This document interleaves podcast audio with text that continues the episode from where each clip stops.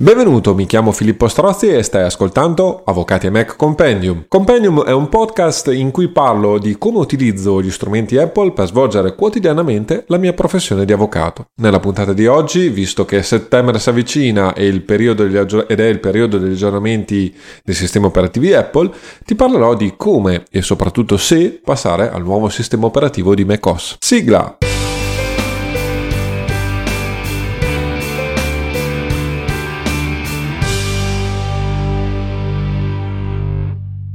Come ormai abitudine da svariati anni, tra settembre e ottobre eh, esce il nuovo sistema operativo di Apple per i Macintosh. E io sto già testando l'ultimo sistema operativo di Apple che si chiama Catalina e eh, ho già anche scritto, e lo trovate nelle note dell'episodio, un primo commento a caldo sulle novità e soprattutto sulla compatibilità di Catalina col processo civile telematico. Io sono un avvocato civilista, quindi tendenzialmente mm, approfondisco queste, queste tematiche. E come ogni anno uh, tanta gente mi chiede, e anch'io mi, mi, mi domando, se valga la pena aggiornare all'ultimo sistema operativo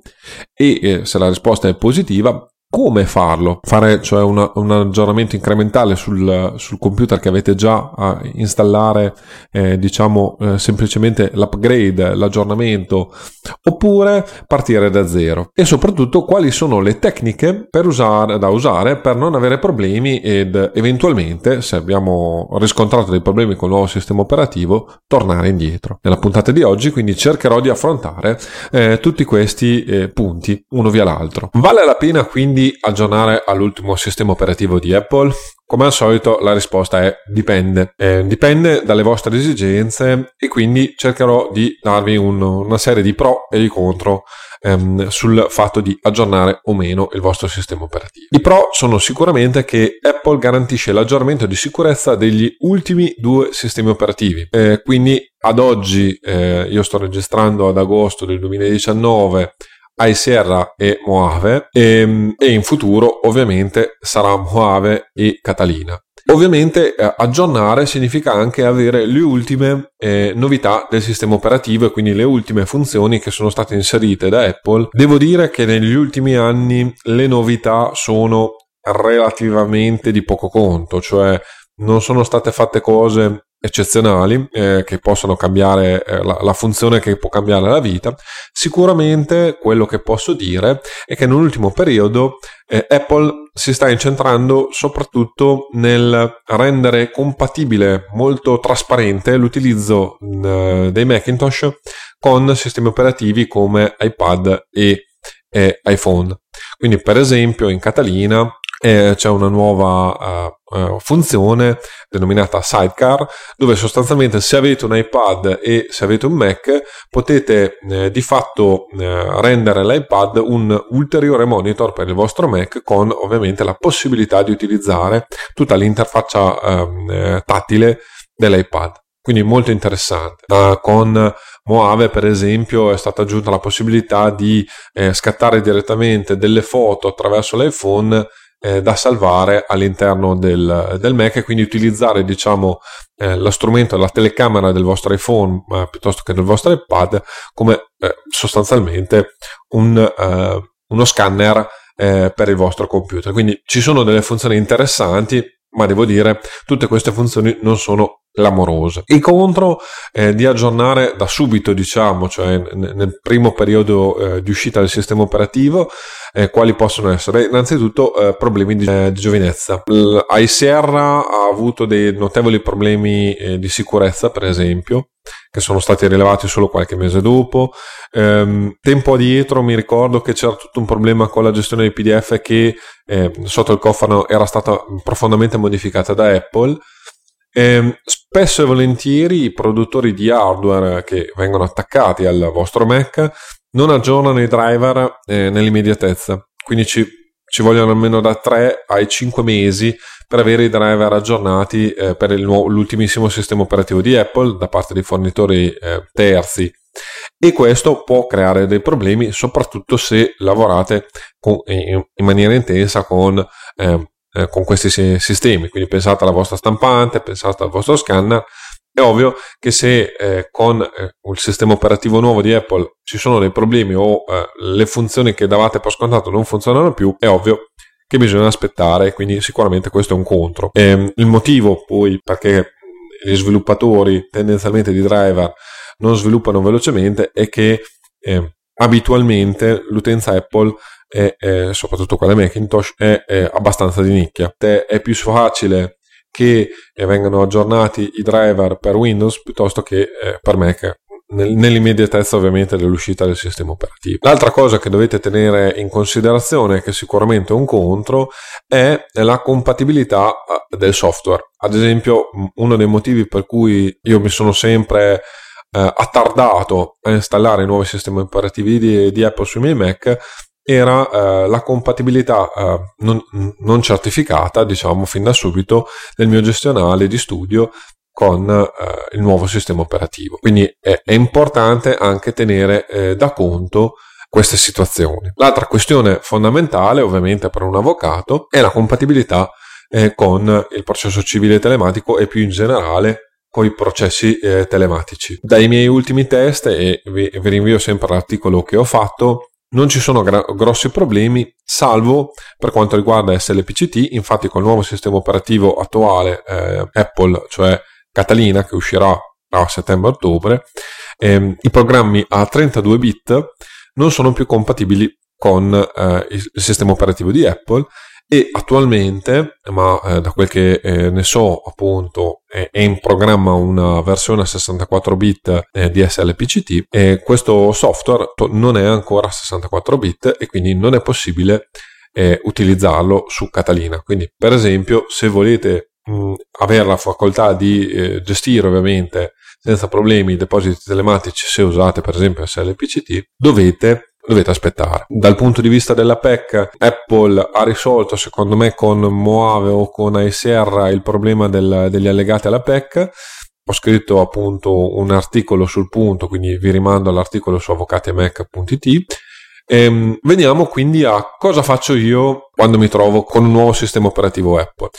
Innanzitutto testa la beta, ma non aggiorno subito. Eh, quando decido di fare il passaggio, invece, eh, faccio prima eh, tutti i controlli su un computer, chiamiamolo spendibile, cioè eh, che non utilizzo quotidianamente per il lavoro e tendenzialmente è il mio portatile, nel senso che eh, ormai il mio portatile eh, lo, lo, uso eh, saltuariamente perché mh, mm, quando sono in mobilità tendenzialmente cerco di utilizzare l'iPad e comunque il portatile eh, non è il computer su cui lavoro 8 ore al giorno. Abitualmente sul mio portatile eh, creo una partizione sull'hard disk o eh, gli aggancio un hard disk esterno da cui puoi caricare tutto il sistema operativo nella beta, se non è nella beta con il sistema ovviamente nuovo eh, installato da zero. A questo punto quando ho fatto tutte le mie verifiche del caso passo al nuovo sistema operativo. Mi rendo conto che questa attività all'utente inesperto può sembrare eh, lunga e faticosa ma eh, ve lo ricordo, il vostro computer è um, attualmente per un avvocato e non solo il principale strumento di lavoro. Se qualcosa non va a buon fine, se il computer non funziona correttamente con il nuovo sistema operativo, rischiate di non poter lavorare e di perdere molto più tempo. Quindi un aggiornamento non ragionato e fatto velocemente senza pensarsi su troppo eh, non è consigliabile per un professionista secondo me. Qual è quindi il mio consiglio finale eh, su aggiornare o meno? Diciamo che se non avete bisogno delle funzioni specifiche nuove, aspettate almeno fino all'anno nuovo quindi nel nostro caso nel 2020. È la soluzione migliore nel senso che in, quest- in questa fase, cioè da settembre-ottobre quando esce il nuovo sistema operativo fino all'anno nuovo, di fatto c'è tutto il tempo perché i, le cosiddette magagne vengano fuori, vengano risolte da Apple che comunque mm, non riesce a intervenire nell'arco di pochi giorni, ma spesso e volentieri rilascia del, degli aggiornamenti dopo un mese, un mese e mezzo dalla prima uscita. E se una delle funzioni nuove eh, del sistema operativo vi serve a tutti i costi, eh, prima assicuratevi la compatibilità ovviamente dell'hardware che utilizzate quotidianamente e che eh, eh, diciamo vi serve per lavorare. Questo bene o male è come affronterei io la vicenda dell'aggiornamento al nuovo sistema operativo eh, Apple. Uh, adesso facciamo una piccolo inciso e vediamo come funziona però questo aggiornamento all'ultimo sistema operativo di Apple. Diciamo che eh, l'aggiornamento è molto banale e anzi eh, tutti i sistemi operativi cercano di Apple nell'ultimo periodo vi mandano un avviso dove vi dicono c'è il nuovo sistema operativo pronto vuoi scaricarlo vuoi installarlo e eh, l'installazione se viene fatta sistema operativo vecchio sul sistema operativo nuovo è molto lineare, molto semplice se tutto va bene. Basta seguire le istruzioni a video e eh, salvo casi eccezionali, eh, l'aggiornamento va a buon fine con un riavvio della macchina. Il problema è ovviamente che non sempre però tutto fila liscio e quindi mi sembra importante eh, spiegarvi eh, quali sono le strategie da implementare prima di eh, fare un aggiornamento. Come sempre la strategia L'unica strategia valida eh, prima di fare un aggiornamento o prima di comunque fare qualsiasi modifica sostanziale al vostro computer è quella di fare un backup completo del sistema. Diciamo che ci sono due modi che hanno vantaggi e svantaggi. Il primo è quello ovviamente di eh, collegare un hard disk esterno al vostro computer, attivare Time Machine, che è il sistema di backup incrementale di Apple, e fare un backup eh, completo della vostra macchina. È eh, la soluzione più semplice, è la soluzione che consiglio a tutti, nel senso che eh, chiunque lavora su un Mac quotidianamente dovrebbe avere un disk esterno eh, collegato al suo Mac e con eh, Time Machine attivo. Questo infatti ha tutta una serie di enormi vantaggi sostanzialmente perché permette di eh, recuperare non solo il sistema operativo e tutti i dati contenuti in essi, quindi eh, ricreare da zero il vostro sistema operativo, ma facendo un backup incrementale vi permette di eh, tornare indietro nel tempo sia in, sulle configurazioni ma soprattutto eh, sul, eh, sui file che avete modificato. Questo però è esterno, diciamo, alla, uh, all'argomento di cui vi voglio parlare oggi. L'altra cosa che vi consiglio di fare, che è un po' più da esperto, che richiede eh, solitamente un software specifico, ma eh, che è la soluzione migliore soprattutto se eh, dovete, avete solo un, un, Mac e dovete fare, dovete, eh, questo Mac deve funzionare eh, a ogni costo, ovvero quella di fare la clonazione del vostro disco rigido. Clonare un disco rigido vuol dire fare una copia esatta Uh, su un disco esterno ovviamente quindi un, un, hard disk dedicato la copia esatta del vostro computer con tutti i suoi dati con tutta la sua configurazione e il vantaggio di eh, questa tipologia di approccio di backup è che nella soluzione mm, peggiore cioè il vostro hard disk ha dei problemi o comunque il vostro Mac non uh, si riavvia più perché è un problema di configurazione software o eh, appunto dell'hard disk danneggiato eh, riuscirete a lavorare comunque. Come? Semplicemente perché è, è possibile attraverso eh, Apple,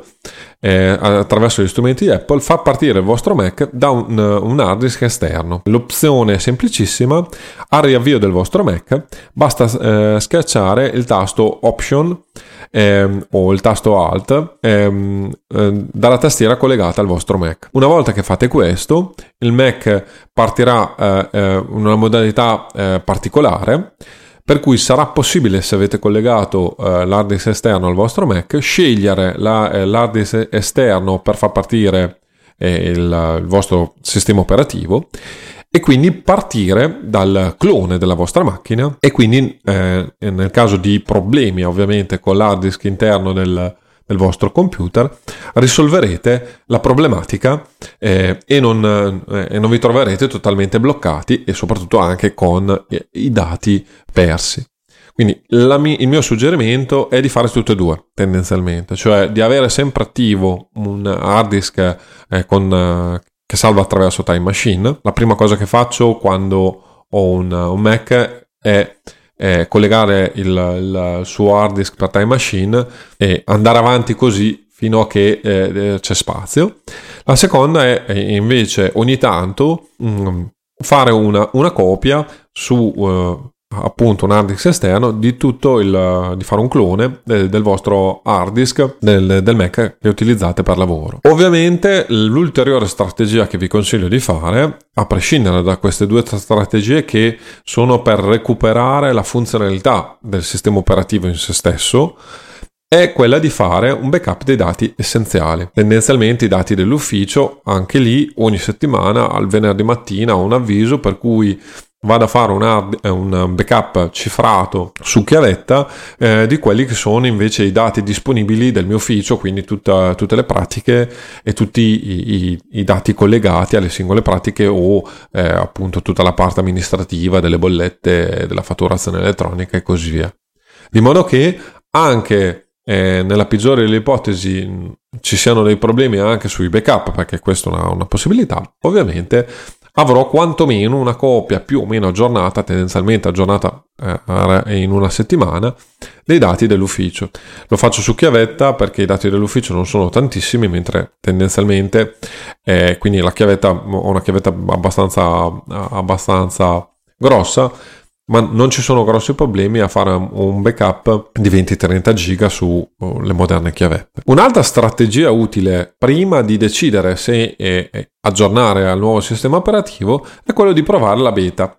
Da ormai 3-4 anni eh, Apple dà la possibilità fin da luglio solitamente dell'anno in cui dovrà uscire il nuovo sistema operativo a, ehm, a chiunque voglia farlo di testare eh, con una beta pubblica si chiama, cioè con una versione del sistema operativo ancora non pronta per la distribuzione, ancora non sicura, chiamiamolo così, provare il nuovo sistema operativo di Apple che tendenzialmente esce a settembre-ottobre dell'anno stesso. Per fare ciò eh, eh, io lo faccio tutti gli anni ormai da, da svariati anni che eh, testo i nuovi sistemi operativi di Apple proprio per vedere le nuove funzionalità, vedere se tutto funziona, soprattutto su macOS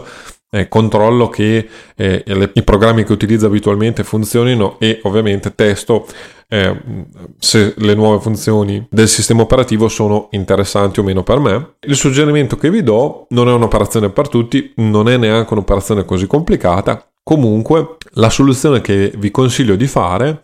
eh, di, utilizzare, è quella di dedicare ovviamente un hard disk esterno questo, a questa versione beta del sistema operativo, eseguire quindi l'installazione eh, della versione beta di, nel caso no, eh, attuale di Catalina su un hard disk esterno collegato al mio Mac e, e a questo punto testare le funzioni che vi interessano, di modo che se proprio volete essere eh, aggiornatissimi, avere il vostro computer all'ultimo aggiornato a ottobre eh, dell'anno in cui esce il nuovo sistema operativo, a questo punto potete avere una uh, relativa certezza che eh, um, il vostro computer e le periferiche collegate al vostro computer funzioneranno correttamente, i software installati uh, funzioneranno correttamente. La cosa che in questo caso vi consiglio se ne siete eh, utenti novizi è quella eh, di far partire il, il vostro mm, computer direttamente dal, uh, dal, disco esterno. Per fare questo basta andare in preferenza di sistema e eh, nel menu di preferenza di sistema troverete quello che è il eh, disco d'avvio. Questa finestra vi permette, una volta che avete eh, abilitato le modifiche, eh, che, eh, che, è il lucchetto che si trova in basso a sinistra nella finestra, quindi eh, vi richiederà di digitare la vostra password di amministratore, vi permetterà di eh, riavviare il sistema operativo da un disco esterno e questa è, è la soluzione alternativa al utilizzare il tasto Alt per scegliere il disco esterno al, al riavvio del Mac. Un'altra possibilità eh, che però è, è, diciamo un po' più complessa e non la consiglio. Se utilizzate delle macchine virtuali come Parallels e così via, una macchina virtuale è sostanzialmente un sistema di, eh, di eh, gestione eh, di un computer, di un, di un, intero sistema operativo all'interno di, un, di, una, di una macchina reale. Quindi per esempio è possibile appunto installare con Parallels, ma esistono vari software di virtualizzazione, l'ultimo sistema operativo eh, di Apple e testarlo appunto in un ambito tranquillo, ovvero di una macchina virtuale. Non viola la licenza d'uso del sistema operativo perché eh, Apple sostanzialmente concede la possibilità di installare eh, macOS su hardware Apple anche su macchine virtuali eh, con hardware Apple quindi non ci sono problemi. L'altra opzione che è sicuramente più complicata e ve la sconsiglio crearvi un Hackintosh e installare su questo uh, il, il, sistema operativo. Se vi interessa eh, c'è un, l'esperienza di Davide Gatti su survival eh, hacking eh, che trovate ovviamente nelle note di questo episodio. Eh, è un podcast eh, appunto eh, più tecnologico e più specificamente legato e Davide ha fatto attualmente lavoro su un Hackintosh e quindi ha fatto tutta una serie di interessanti guide e dà vari consigli su come creare un Hackintosh eh, da zero. Però credo che eh, per l'utente medio questo non sia eh, proprio l'approccio più, più, lineare possibile. L'ultima decisione da prendere quando si vuole aggiornare il sistema operativo è la seguente, ovvero aggiornare installando da zero o eh, semplicemente fare un aggiornamento incrementale del sistema operativo e quindi mantenere tutta la base dati che già si aveva e continuare così. Diciamo che eh, l'aggiornamento eh, sempli- pure semplice ha come al solito dei pro e dei contro. Sicuramente come pro è decisamente facile. Apple ormai ha creato un sistema per cui aggiornare il sistema operativo è quasi una banalità e richiede di fatto solo il tempo di scaricare i 5-6 GB eh, del nuovo sistema operativo che andrà a sovrascrivere il vecchio sistema operativo. I contro ovviamente sono della possibilità di rallentamento del sistema stesso, soprattutto se non è il primo sistema, il primo aggiornamento del sistema operativo, perché di fatto eh, il, il, nuovo sistema operativo va a sovrascrivere e va a posizionarsi sui dati già presenti su, de, sul vecchio sistema operativo. Quindi di fatto sistema operativo uno dopo l'altro eh, si aggiungono eh, si aggiunge pesantezza e si aggiunge eh, roba vecchia, chiamiamola così, che può effettivamente rallentare eh, il vostro Mac. Ovviamente eh, l'altra considerazione da tenere presente, ho, di cui non ho parlato fino adesso, ma che mi sembra una cosa abbastanza scontata, è ovvio che più il vostro Mac è vecchio, più aggiornare un nuovo sistema operativo eh, c'è la possibilità eh, che uno non sia sopportato perché progressivamente Apple non, eh, non dà la possibilità di aggiornare i sistemi operativi su, sui vecchi Mac, ma eh, il lasso temporale è abbastanza lungo, parliamo di 6-8 anni. E, ehm, l'altra cosa è che ovviamente se avete comprato un Mac eh, entry level, cioè eh, cosiddetto col prezzo d'acquisto di ingresso, eh, spesso potrebbe non essere sufficientemente performante per far funzionare l'ultimissimo sistema operativo ehm, a pieno regime. Quindi eh, il mio consiglio è anche valutare ehm, se ha senso aggiornare a fronte del fatto che il vostro Mac è più o meno eh, giovane, più o meno vecchio e eh, più o meno eh, carrozzato, eh, concedetemi il termine, per gestire un nuovo sistema operativo. Per quanto riguarda l'installazione da zero, che ve lo dico subito, è quella che io amo di più,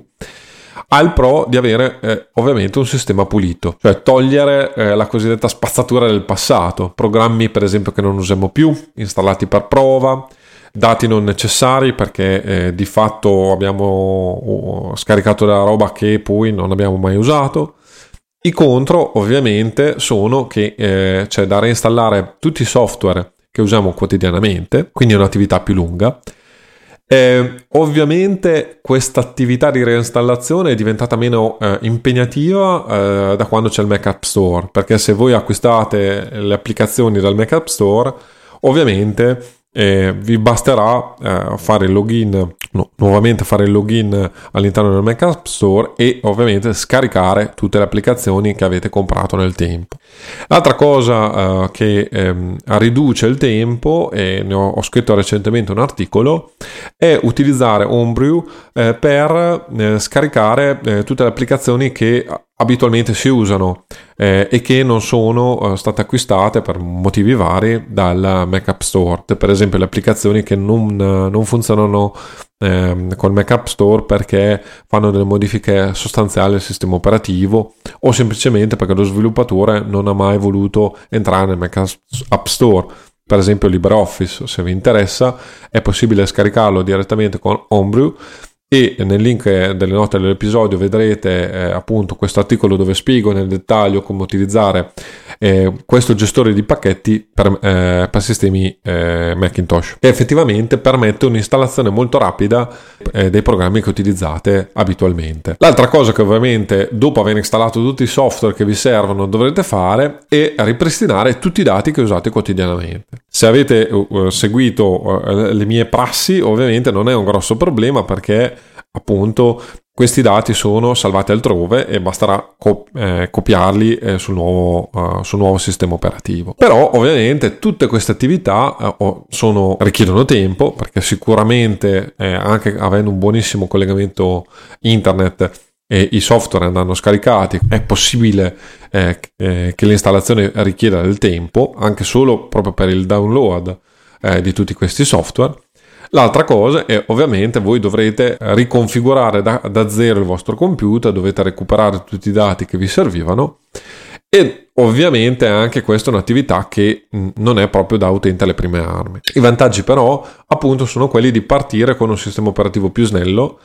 e eh, è utile anche ogni tanto fare un'installazione da zero secondo me proprio perché si eh, lascia andare il passato e si fa qualcosa di nuovo, quindi il, il vostro Mac funzionerà sicuramente meglio. È, I Macintosh non sono come Windows che abitualmente bisognerebbe reinstallare eh, Windows ogni 6-8 mesi, eh, però ogni 2 o 3 anni effettivamente un'installazione da zero è consigliata eh, anche per i Mac, proprio per smaltire tutta una serie di, di cose che tendenzialmente si accumulano anno dopo anno. Bene.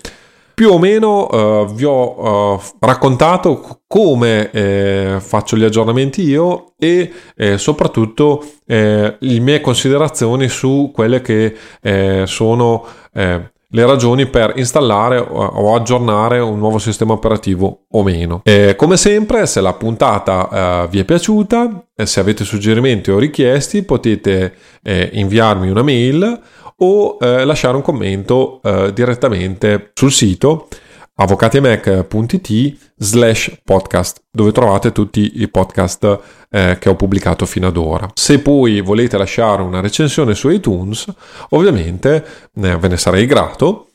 E eh, come fare è semplicissimo, ho scritto una guida apposta e la trovate sempre nei link dell'episodio. Bene, eh, questo è tutto, ci sentiamo presto.